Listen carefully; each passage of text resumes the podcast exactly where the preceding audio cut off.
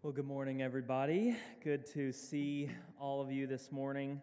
I hope everyone had a wonderful Christmas celebrating the birth of Jesus, hopefully with family and friends and a lot of food.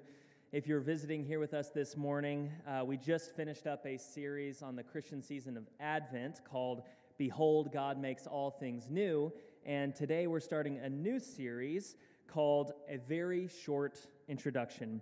I was inspired by a little book series uh, by the same title. If you go to their website, they have 692 very short introductions to every topic under the sun. On the first page in the A's, it has adolescence, Abrahamic religions, Adam Smith, and aerial warfare, just to name a few. So you can, you can go find any topic under the sun, and they give you this tiny little book to learn about it. So I'm plagiarizing that idea and we're going to apply it to different characters in the Bible. As you can see on the screen, we're going to talk about Peter, the high priest Aaron, King Saul, Jonah, Tamar, Bathsheba, Miriam, and Mary, Jesus' mother. Now, here's the thing if you grew up in church, you may know bits and pieces from the stories of these different characters, but what I want to do is spend time seeing kind of the whole narrative, the, the whole arc of their story because we aren't just looking at these characters to learn more factual information about each and every one of them. Uh, you may not care about that if you're not a Christian or devoted uh, to Jesus, uh, and that makes sense. I want to look at each one of these characters because I want to address a bigger existential question that Ben mentioned just a second ago. Can men and women, can we really change? Now, here's the thing there are two very boring answers to this question. One says, yes, we change from babies to children to teenagers to adults to elderly folks. That's not what I'm worried about this morning. Another very boring answer says, no, we have consistent personality traits over time. That's not what I'm talking about either. My question is, can God really make us better?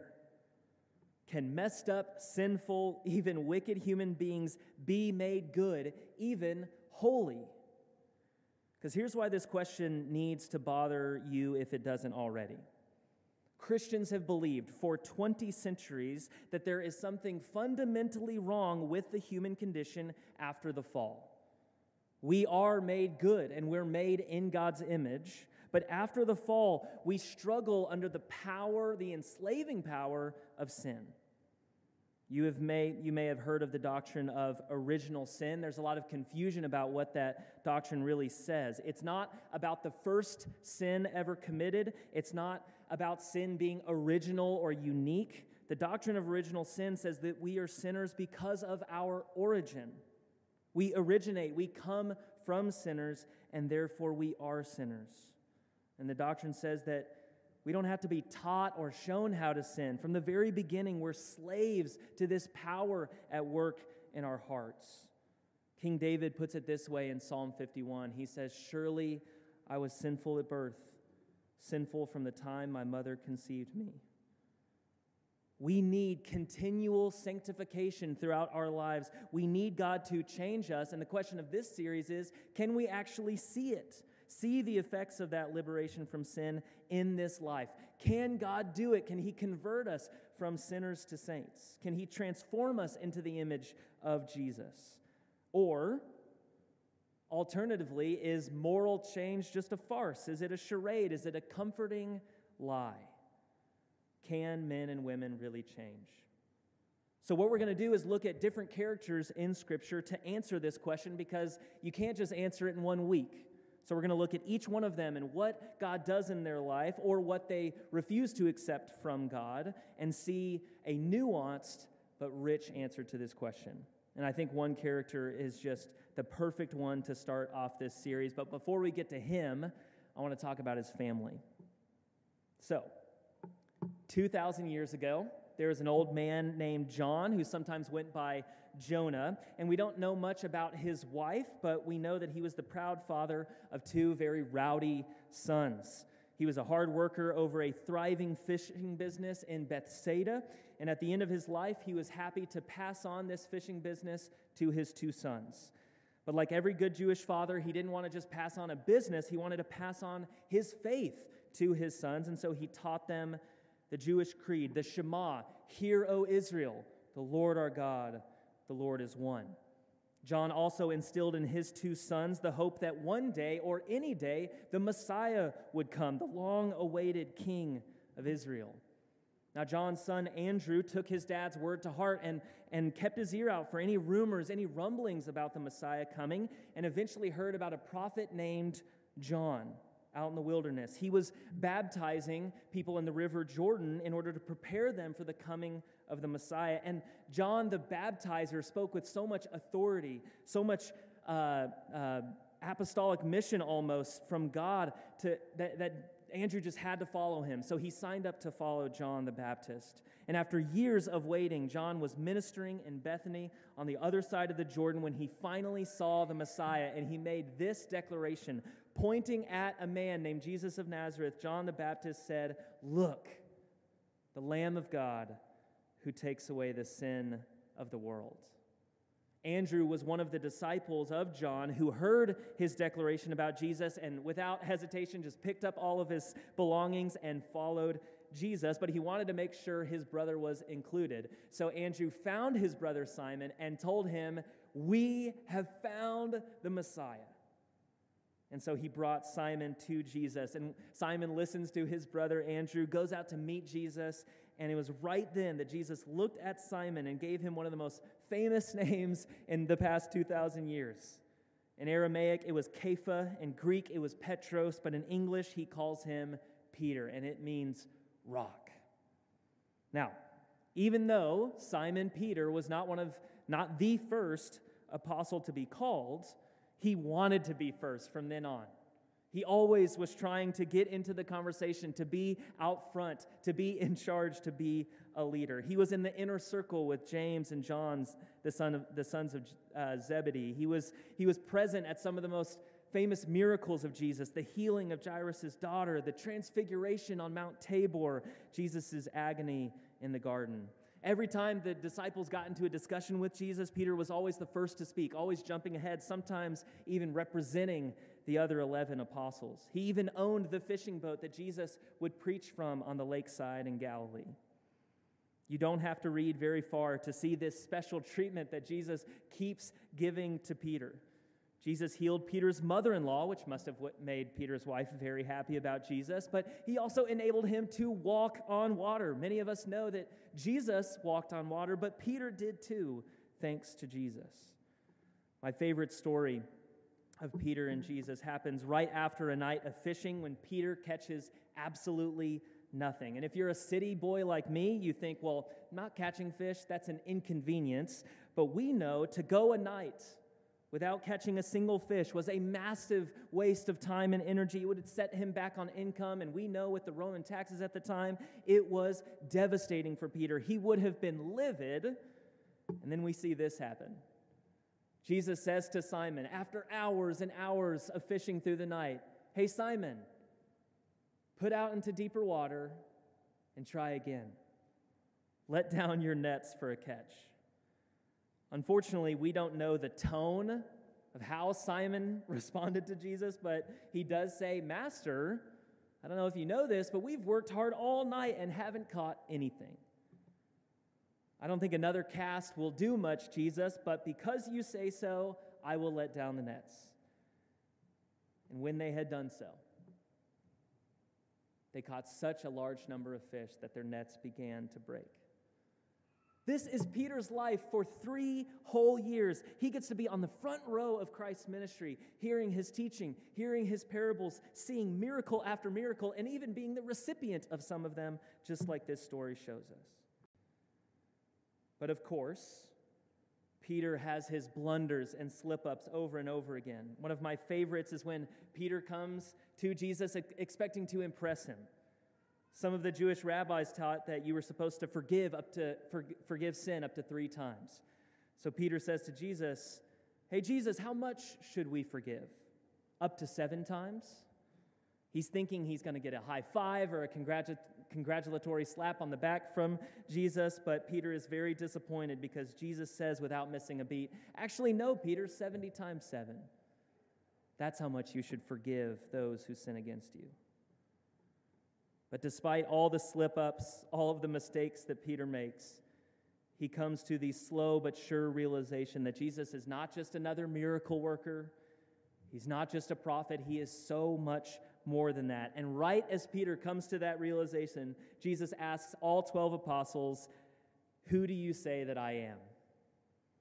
The other apostles offer answers, all of which are incomplete or just dead wrong, but Peter says with confidence, Jesus, you are the Messiah.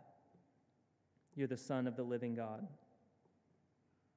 Think about how big of a deal that is for Peter. Remember, Peter's dad, John, raised his two boys, Andrew and Simon, to patiently await this promised king, this Messiah. And Peter is saying that the man right in front of him is that long awaited king, that Messiah of Israel. The kingdom of Israel had been a wreck for centuries, they were under Roman oppression and rule. But Peter says, truthfully, this man is restoring that kingdom.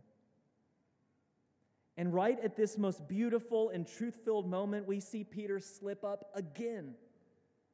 It's like watching Peter trip down a flight of stairs. It's painful for him, it's painful for anyone who's watching. Because Jesus then begins to teach them about what it means for him to be the Messiah. And he says, I must suffer many things and be rejected by the elders, the chief priests, and the teachers of the law. Jesus says, Yes, Peter, you're right. I am the Messiah. I am the long awaited King of Israel. But guess what? I have to suffer many things. And you know, all those respected, honored religious leaders that you've been taught to respect and trust, they're going to reject me. They're going to make me suffer. They're going to plot my death and remove me from the scene.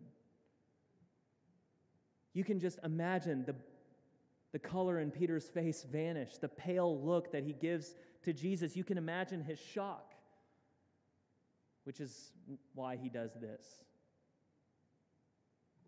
Brings Jesus aside and rebukes him. You don't get a ton of details of what Peter says, his tone, but you can picture just how condescending this is. Jesus has the mercy to show this clear glimpse into the future of what they're supposed to expect. And now the student rebukes the master. This little tiny human, Peter, rebukes God incarnate in front of him. He gives the Messiah a lecture. It's so cringeworthy, we can't really put it into words. And Jesus is rightfully upset. And you've got to see what Jesus does next. He doesn't get in Peter's face and yell at him. He turns, looks at the other apostles, and rebukes Peter and says, Get behind me, Satan. He puts his back to Peter.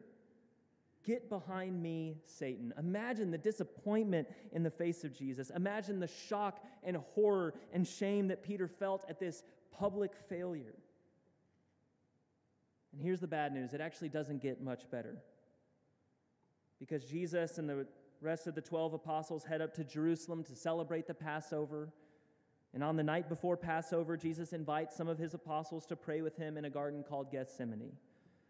And Peter goes with Jesus to this garden, and you can imagine just all the mixed emotions that he's feeling, right? He, he will, he'll never forget the incredible experiences of the past three years with Jesus. Jesus' teaching, his grace, his love, and his miracles. But Jesus also frustrates Peter to no end. All these parables without explanations, the way he challenges all these religious authorities, but he welcomes prostitutes and tax collectors. And Peter would never, ever, ever, ever forget the phrase, Get behind me, Satan. Jesus is off by himself praying in the Garden of Gethsemane. Peter and the others have fallen asleep, but Peter wakes up because he hears this sound outside of the garden.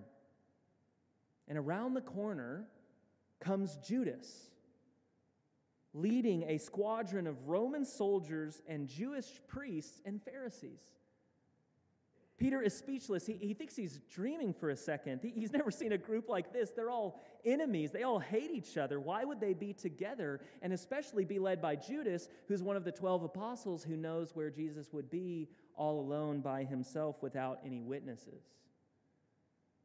The, clock, the cogs start turning in Peter's mind, and he realizes why they're there. They're not in Gethsemane to have a theological debate with Jesus, they're there to catch him alone. But if Peter is ready for one thing, he is ready for a fight. He calls out to Jesus, asking if he should strike with his sword, but before even getting an answer, he drew his sword, swung, and cut off the right ear of the servant of the high priest. And again, Peter and Jesus make eye contact. Wonder if Peter felt proud. I've come to the defense of the Messiah. I've shown that I will fight for him. But Jesus just looks disappointed again. And that's the last thing Peter sees before the mob carries Jesus away. Peter is sitting there in stunned shock, but he decides he's going to follow the mob, but at a safe distance to see what would happen next. And this is what the Gospel of Luke tells us.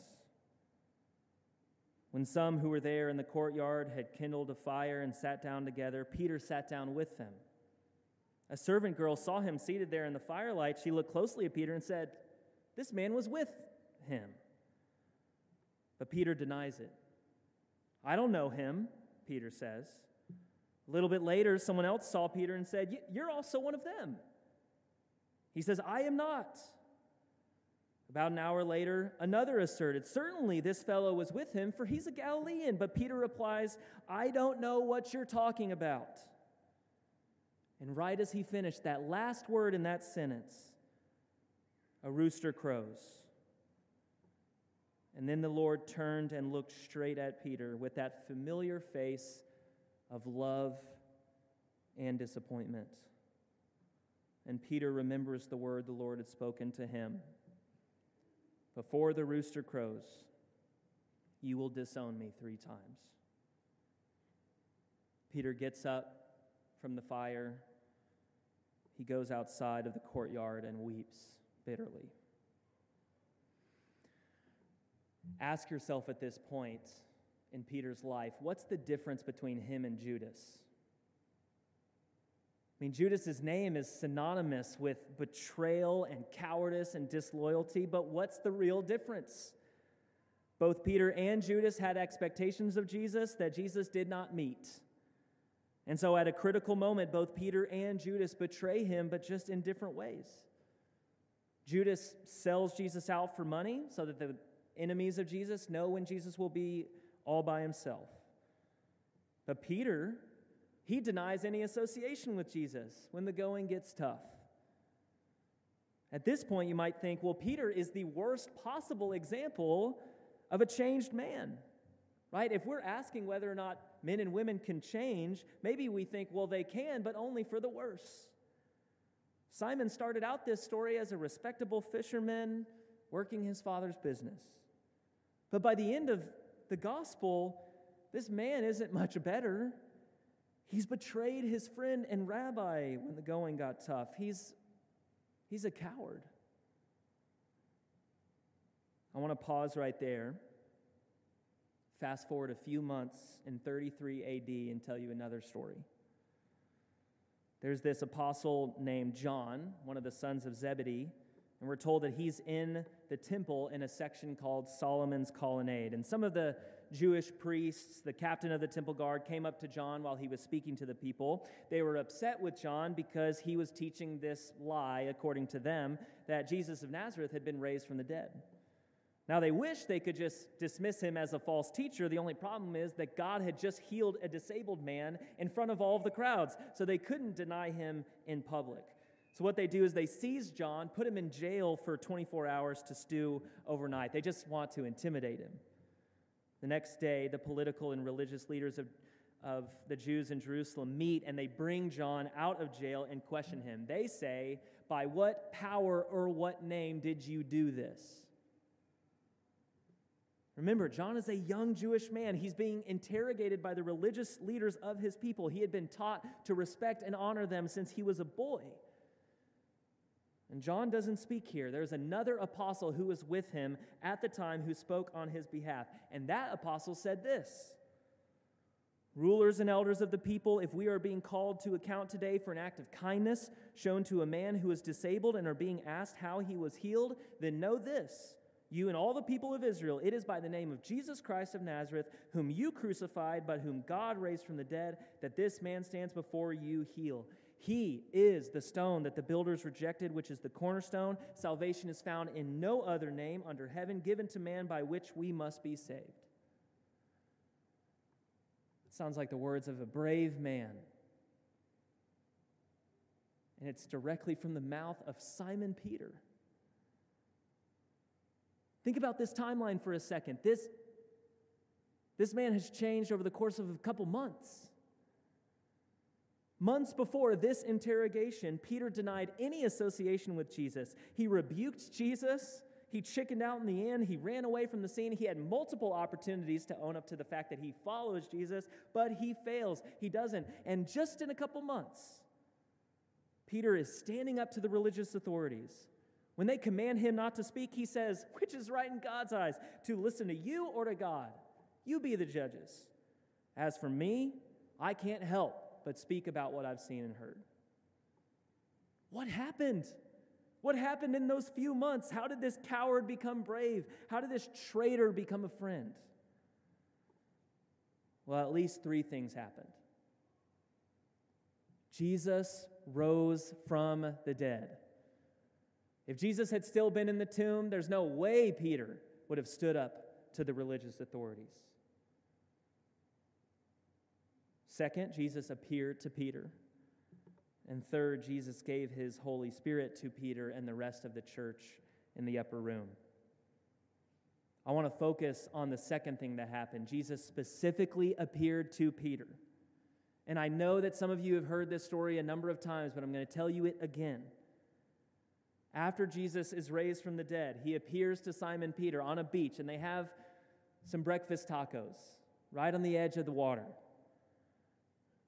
Jesus says, Simon, son of John, he uses his birth name, not his given name. Simon, son of John, do you love me? And Peter says, Yes, Lord, you know that I love you. And Jesus says, Okay, then, we'll feed my lambs. Moments pass, and Jesus says, Simon, son of John, a second time, Do you love me? And Peter answers, Yes, Lord, you, you know that I love you. I just told you that I loved you just a second ago. And Jesus says, Okay, then, take care of my sheep. Moments pass, and a third time, Jesus says to him, Simon, son of John, do you love me? And Peter was hurt because Jesus asked him a third time, Do you love me? And he says, Lord, you know all things. You know that I love you. And Jesus said, Okay, then, feed my sheep. It is not an accident how many times Jesus spoke his old name. For each of Simon's three denials, for each of those three critical failures, those three betrayals against his own Lord, Jesus asks him three times Do you love me? Do you love me? Do you love me? And each time Peter says yes, Jesus has reconciled with and reinstated and restored Peter. This is why he's a different man. This is why he's not like Judas, because he has an encounter with the living Messiah, and Jesus changes him, not the other way around.